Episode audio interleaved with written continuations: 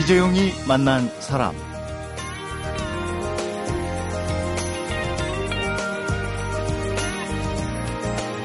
지난달이죠. 그 주택 마련 비용을 제외한 1인당 결혼 비용이 평균 5,200만 원이 든다. 한국 소비자원에서 이런 발표를 한 적이 있는데요. 이건 평균이고 가장 적게는 334만 원, 최고로 많이 쓴 경우는 3억 3,650만 원이었습니다. 결혼 비용이라는 게 이게 다 쓰기 나름 아닐까 싶습니다만 요즘 결혼하는 당사자든 축하객이든 결혼식장에 가면 한 번쯤은 결혼 비용을 생각해 보게 되죠. 네, 근데 결혼할 때 신랑 신부 둘이 합쳐서 천만 원을 썼다고 하면 여러분 어떤 생각이 드십니까? 네, 오늘은 결혼 비용으로 천만 원을 쓰고 천만 원으로 결혼할 수 있을까라는 책을 쓴 전혜진 작가를 만나봅니다.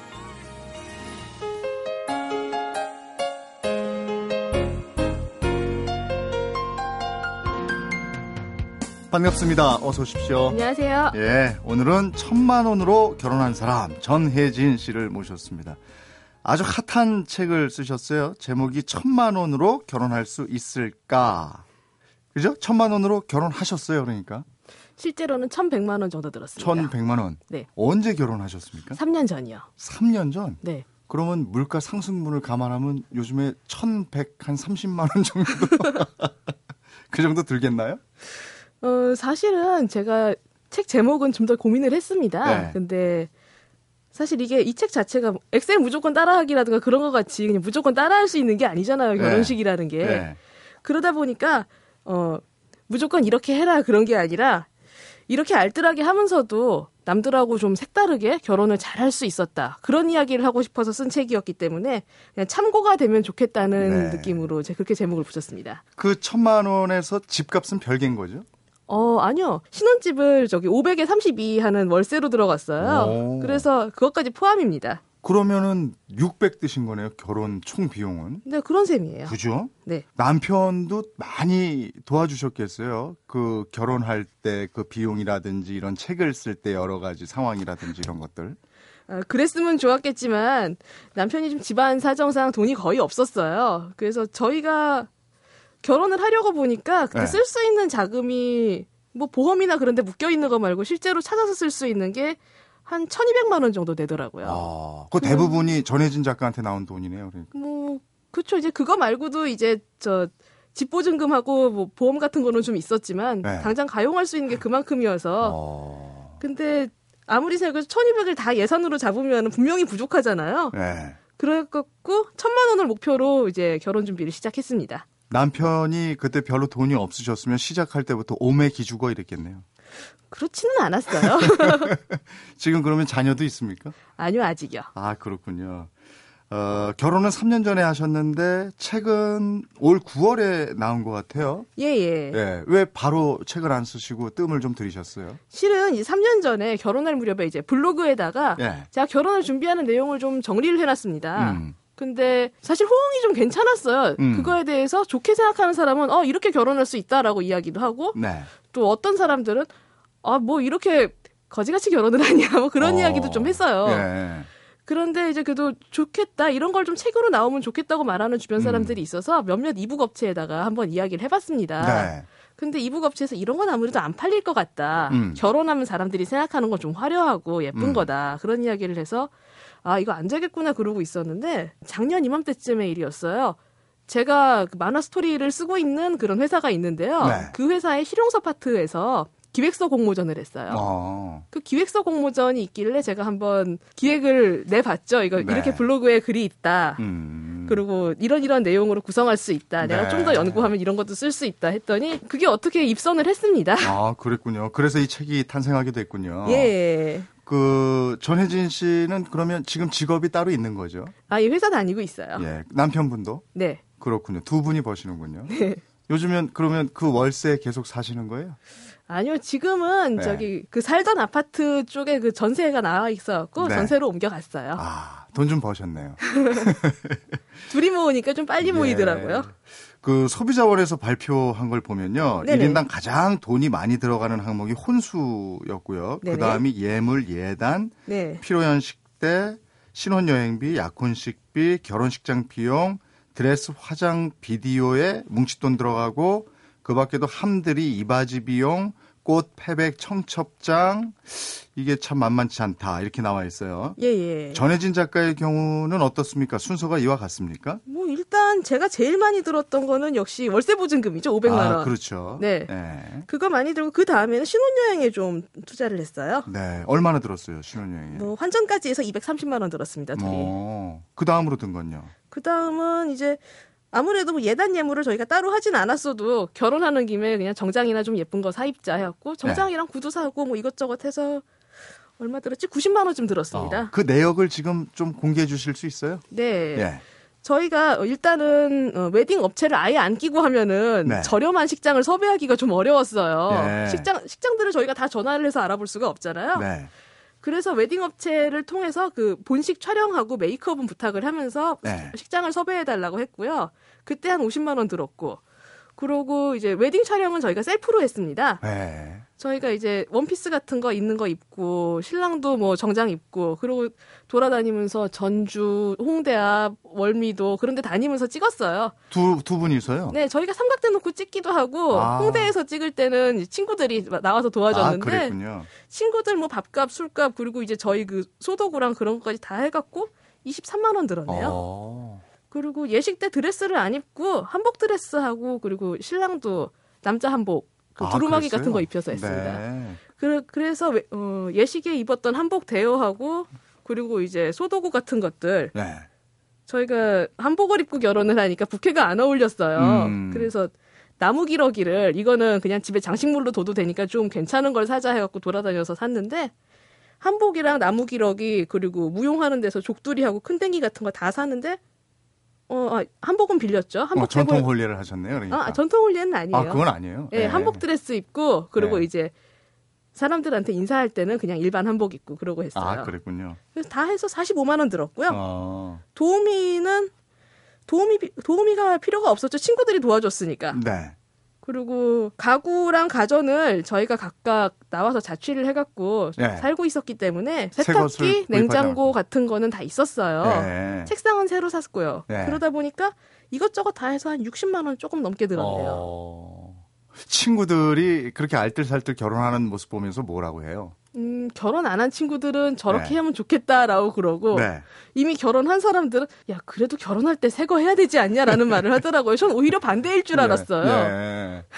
할때 그냥 새 걸로 장만을 하면 두고두고 쓰잖아. 뭐 이런 얘기도 했군요. 예, 또 거기다 이제 여자 여자 친구들끼리 모일 때는 지금이 네가 살 수 있는 거를 맘대로 살 마지막 찬스야 그런 이야기도 했는데 예. 네. 그러면 부모님께는 전혀 도와달라는 얘기를 안 했는 모양이죠? 뭐 그다지 찬성하시는 결혼이 아니어서 도움을 받지 못했어요. 그랬어요. 뭐 만약에 그냥 뭐 순조롭게 이루어졌어도 네.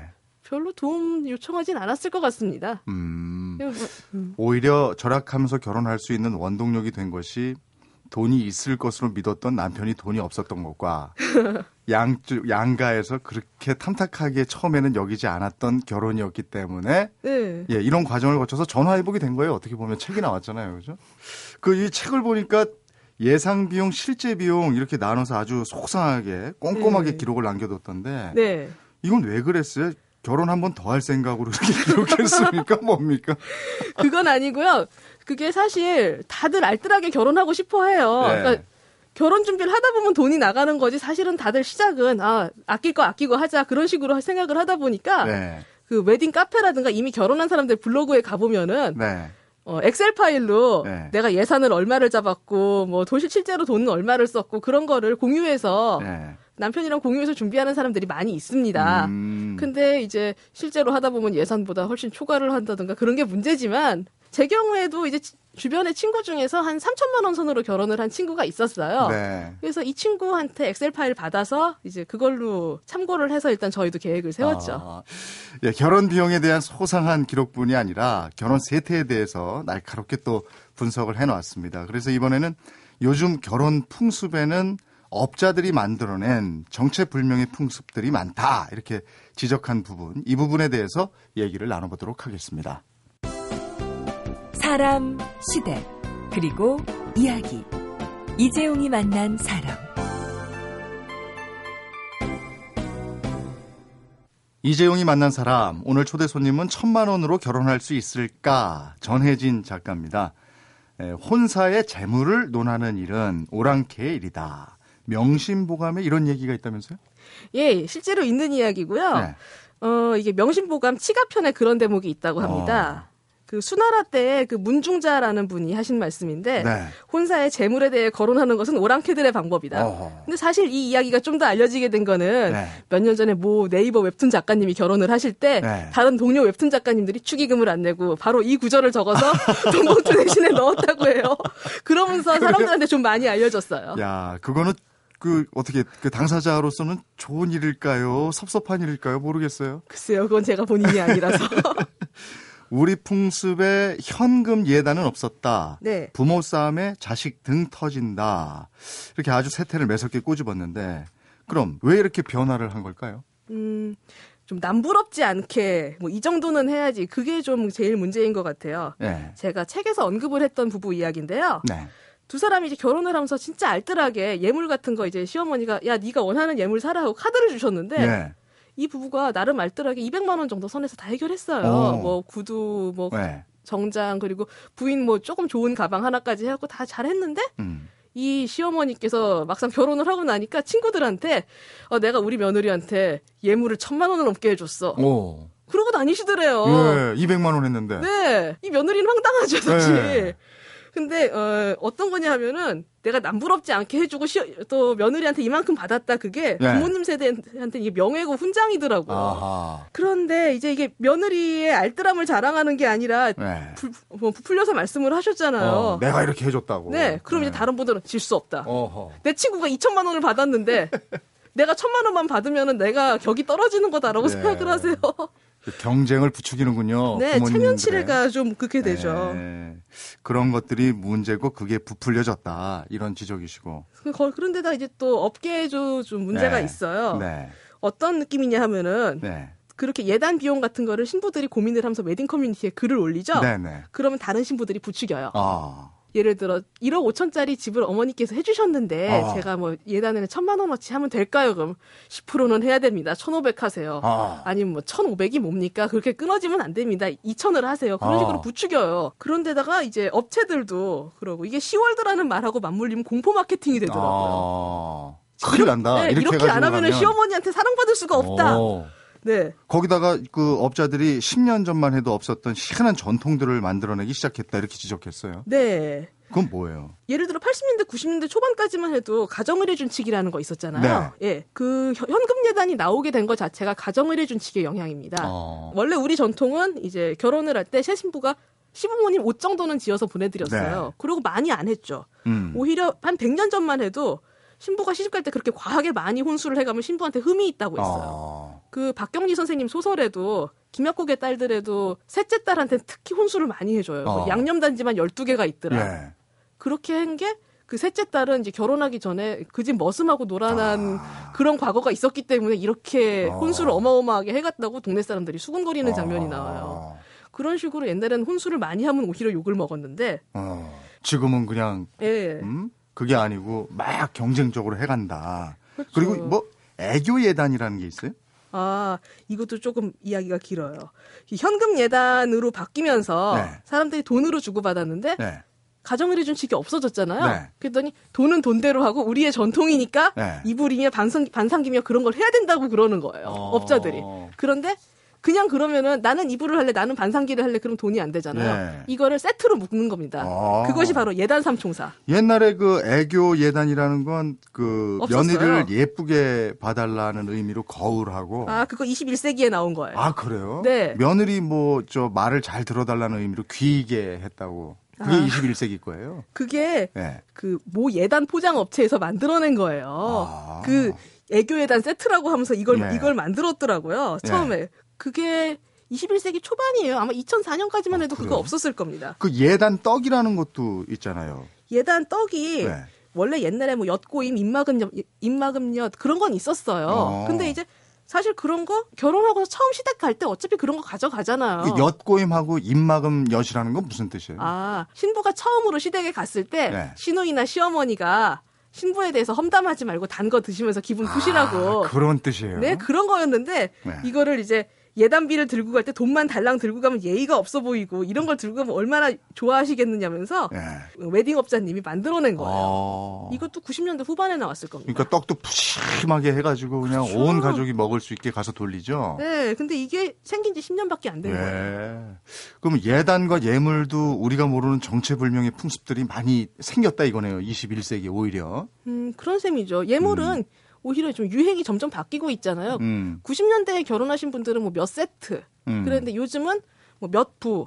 그러니까, 음. 그러니까 한, 가- 한 세트만 하는 대신 다이아를 큰 걸 한다든가. 네. 그러면서 또 요즘 뭐 다이아 반지 하면서 뭐 가드링이라고 뭐 반지를 하나 더 받아야 된다는 또 뭐 어. 그런 이야기도 있고 계속 유행이 변하는데 역시 그런 거를 업체들이 선도하죠. 아, 그걸 막 따라하면 결혼 비용이 천정부지로 치솟아 올라간다 이런 음, 얘기군요. 그러니까 자기가 취사 선택을 잘하면 된다고 생각하는데 네. 예. 근데 이게 저 아주 추적 조사를 오래 하셨어요. 자료 조사도 오래 걸렸을 것 같고 그런데요. 관련자들 인터뷰도 쉽지만은 않았을 거예요. 음, 얼마나 조사하셨어요? 작년 겨울부터 해갖고 네. 올 여름까지 계속했으니까 한 반년 음. 정도 걸렸죠. 그 사이에 웨딩 박람회 한 대여섯 군데 이상 갔고 신혼 그 결혼 준비하는 사람 인 척해서 웨딩 업체들 아. 여기저기 많이 좀 다녔고요. 또 결혼한 사람들한테 Twitter라든가 그런 데 통해서 이제 이제 이런 거를 좀 설문조사를 한다 하고서는 Google Docs에다가 음. 이제 질문지 만들어 놓고 질문 받을 수 있잖아요. 네. 그렇게 해서 몇십 명한테 좀 이것저것 데이터를 받았습니다. 그러면 희한한 경험도 많이 했을 거고 희한한 경험을 했던 사례도 많이 알고 있겠네요. 뭐 이것저것 좀 듣기는 했죠. 근데 네. 이제 대부분은 제, 어, 제 책에 소개를 했고요. 네. 사실은 제가 블로그랑 트위터로 결혼 과정 기록하기도 했고 또 지금 이렇게 책도 쓰면서 결혼하신 분들이 그런 말씀을 많이 하셨어요. 네. 우리가 바보라서 그러는 게 아니다. 남들처럼 사는 걸 바보 취급하지 말아달라. 어, 어. 근데 그게 사실 바보 취급을 하는 게 아니고 어, 다만 알고서 하면 좋겠다는 거죠. 나도 할 수 없이 그렇게 했다. 남들 다 그렇게 하니까 이런 항변인가요? 음, 그런 것도 있고 이제 또 며느리로서 시어머니 눈치를 안 볼 수도 아. 없다라든가 네. 또 워낙 세상에서 공포 마케팅을 해대니까 어쩔 수가 없는 거예요. 막상 해보면은 아닌데 음. 해보면 아닌데 결혼하기 전엔 이게 모르잖아요. 예, 그런 것도 있군요. 우리 사회가 다 같이 네네. 절약하면서 결혼하자. 하나, 둘, 셋! 이러지 않으면 그걸 어떻게 나만 안 하냐. 이런 것도 있는 것 같아요. 좀 그런 것도 있죠. 네. 또 지금 회사 말고 전에 다녔던 회사에서는 그 새 신부가 신혼여행 갔다 와서 출근을 하면은 네. 그 여직원들이 딱 보면서 옷을 품평을 하는 거예요. 어. 옷 품평하고 반지 품평하고. 어. 여자들끼리 조금 견제하는 것도 있었어요. 근데 음. 그거는 회사마다 분위기가 다른 거긴 한데. 음. 어, 뭐, 뭐, 뭐, 큰 반지 받았어. 네, 뭐 그럼 이런 좀 거. 되게 부러워하고 그러는 건 있었죠. 근데 자, 사실 이 예. 책에서 조금 중요하게 생각하는 거는 그 예를 들어 돈이 많은 사람이 그렇게 돈이 많이 드는 결혼을 하는 건 상관이 없어요. 네. 그런데 이제 제대로 돈을 썼으면 좋겠다는 거죠. 예를 들어 중국에서 20만 원이면은 사올 수 있는 짝퉁 웨딩 드레스를 이거 명품이에요 하면서 아. 500에다 빌리고 그러는 네. 거는 안 되잖아요. 맹목적으로 쫓아가서는 절대 안 예, 된다. 그런 걸 좀 알고서 하는 결혼이 됐으면 네. 좋겠다. 돈을 쓰더라도 예. 그런 느낌으로 썼습니다. 근데 이 조사와 기록만 해놓지 않고 새로운 결혼을 만들자, 결혼 문화를 만들자 이런 제안도 했어요. 예, 전혜진 작가가 제안하는 결혼에 관한 새로운 풍습 한번 들어보도록 하겠습니다.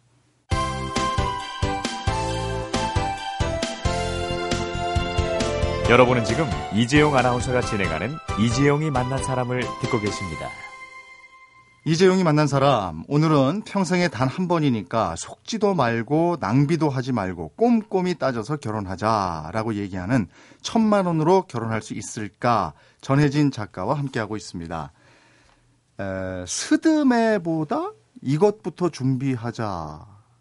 이 뭐예요? 스, 스드메가 뭐예요? 신랑 신부 건강 검진을 먼저 들었는데 일단 스드메가 뭡니까? 스튜디오 드레스 메이크업의 약자입니다. 스튜디오 드레스 메이크업. 네. 이게 일괄로 한꺼번에 가는 모양이죠. 보통은 한 번은 묶어서 해요. 어, 이게 비싸죠, 이것도.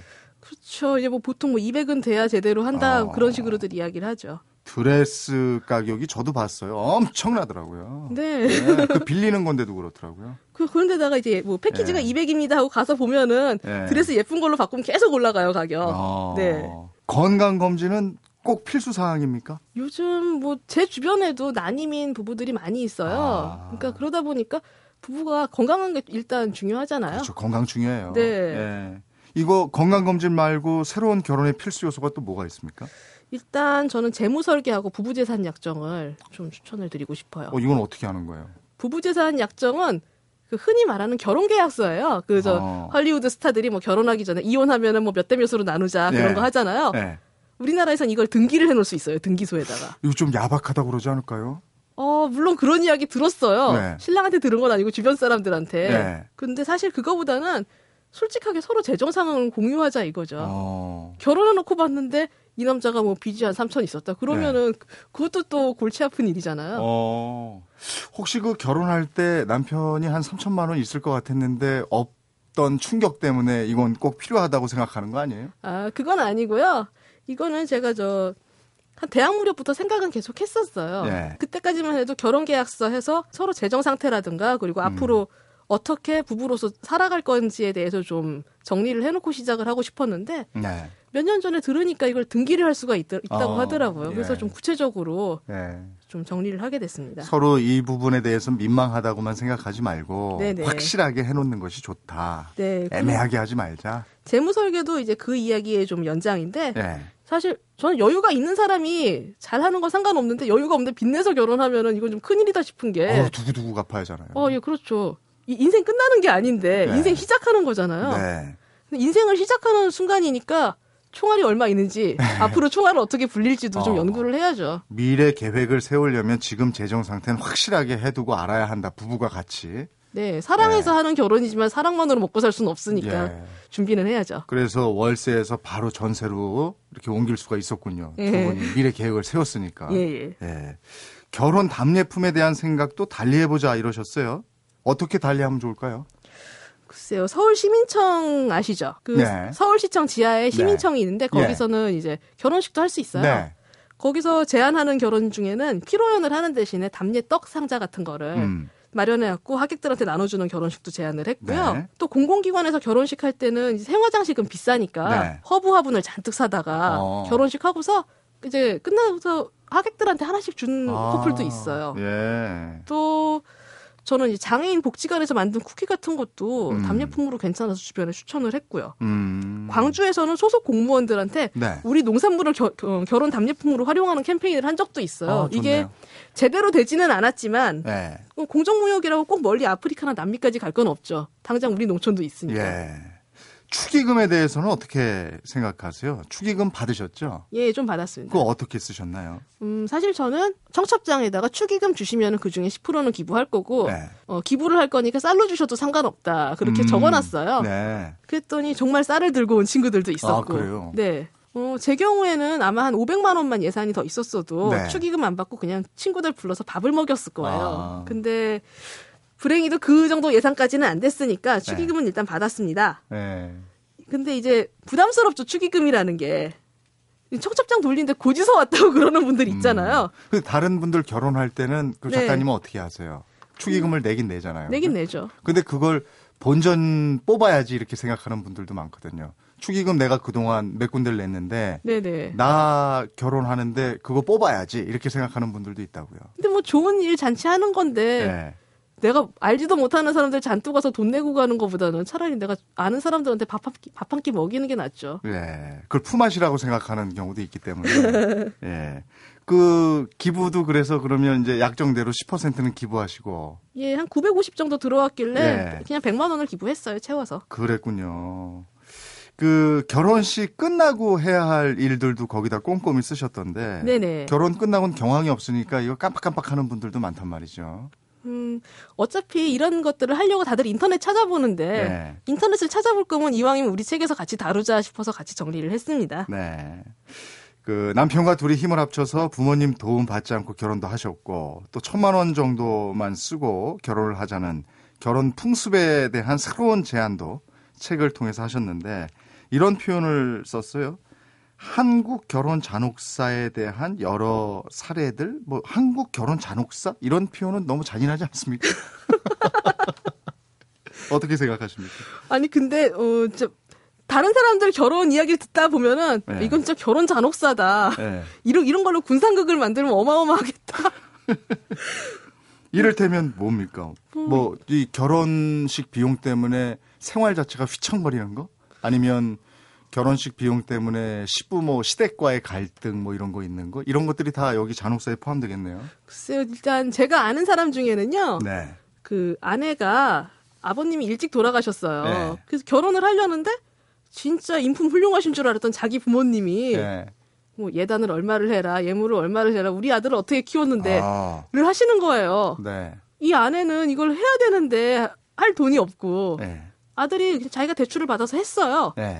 네. 그러고선 지금 아- 지금 자기 부모님이랑 안 만나고 살아요. 음. 충격 받았군요, 진짜. 아, 자기 부모님은 그럴 사람이 아닌 줄 알은 어, 거예요. 이 실망한. 거예요? 네, 어. 그냥 뭐 애 태어나고 나서야 그냥 조금 연락은 하고 지내는데 네.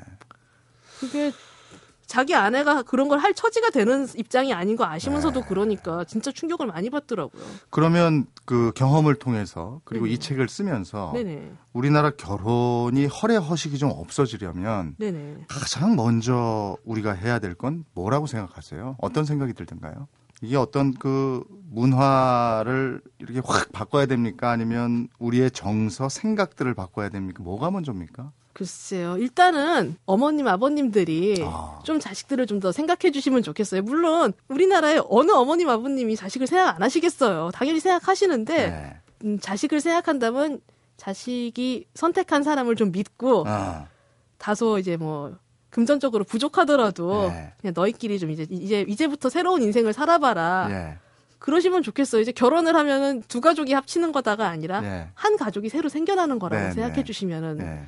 좀 더 낫지 않을까. 근데 우리는 그런 건 있는 것 같아요. 네. 그 남녀가 만나서 남녀가 새로운 가정을 이루는 이런 형태가 결혼인데 네. 그게 아니고 이쪽 집안과 이쪽 집안이 결혼하는데 그렇죠. 우리가 남들 보기 창피하게 이게 들어가는 거예요. 그죠? 그렇죠. 이런 부분이 좀 없어져야 이게 적당한 선에서 결혼을 할 수 있지 않을까. 그런 생각입니까? 음, 아무래도 그렇겠죠. 예. 그러면 그런 이상적인 결혼 어떤 게 바람직한 결혼일까요?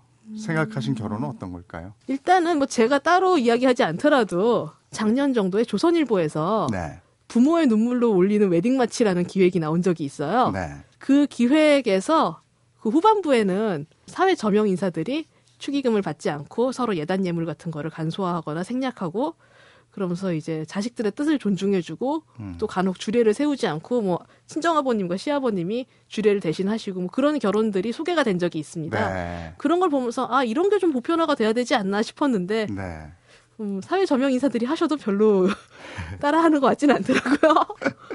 그걸 좀 그렇게 좀 해줬으면 좋겠는데. 네네 그게 네. 좀 대세가 되면 좋겠습니다. 아 요즘에는 주례 선생님 안 세우고 네. 양가의 아버님들이 나오셔서 아 그건 좀 많이 어, 늘어나고 덕담하는 있더라고요. 건 많더라고요. 네, 그건 많이 근데 늘었어요. 어느 분 아주 인상적인 게요. 그 딸의 아버님이세요. 네네. 나오셔서 어 딸이 그 전날 네. 아빠 얘기 길어지면 안 돼. 3분 안에 끝내 이랬대요. 그래서 그 얘기를 하면서 아니 내가 얘를 30년을 키웠는데 얘가 그걸 3분 안에 얘기해 달라고 그래서 나 정말 당황했습니다. 이러고 얘기하는데 정말 와닿더라고요. 아 그건 진짜 그렇네요. 그렇죠? 네. 30년을 키운 걸 3분 안에 말해달라. 아유, 자식을 보내는 기분은 어떨까 생각이 들더라고요. 네. 근무하시다가 지금 잠깐 외출한 걸로 알고 있습니다. 음. 아, 바쁘신데 귀한 시간 내주셔서 고맙습니다. 네, 감사합니다. 네, 고맙습니다.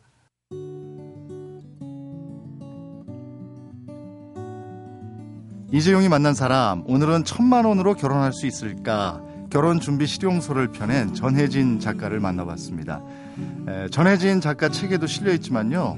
삼국지 동이전에 보면 에, 그 시절에는 신부 집에서 혼례를 치렀고요. 자녀를 출산하고 그 자녀가 어느 정도 성장한 후에 시가로 갔다. 이런 기록이 나옵니다. 그러니까 결혼 풍습은 이래야 한다라고 정해져 있는 것이 아니라 시절에 맞게 정해서 가면 되는 거죠. 이 모쪼록 결혼 풍습이 21세기와 잘 어울리는 풍습으로 흘러갔으면 합니다. 이재용이 만난 사람, 오늘은 장미여관이 부른 장가 가고 싶은 남자, 시집 가고 싶은 여자를 들으면서 인사드리겠습니다. 내일 뵙겠습니다. 고맙습니다. 모두 똑같이 욕심을 버리고 눈을 좀 낮추면 되는 것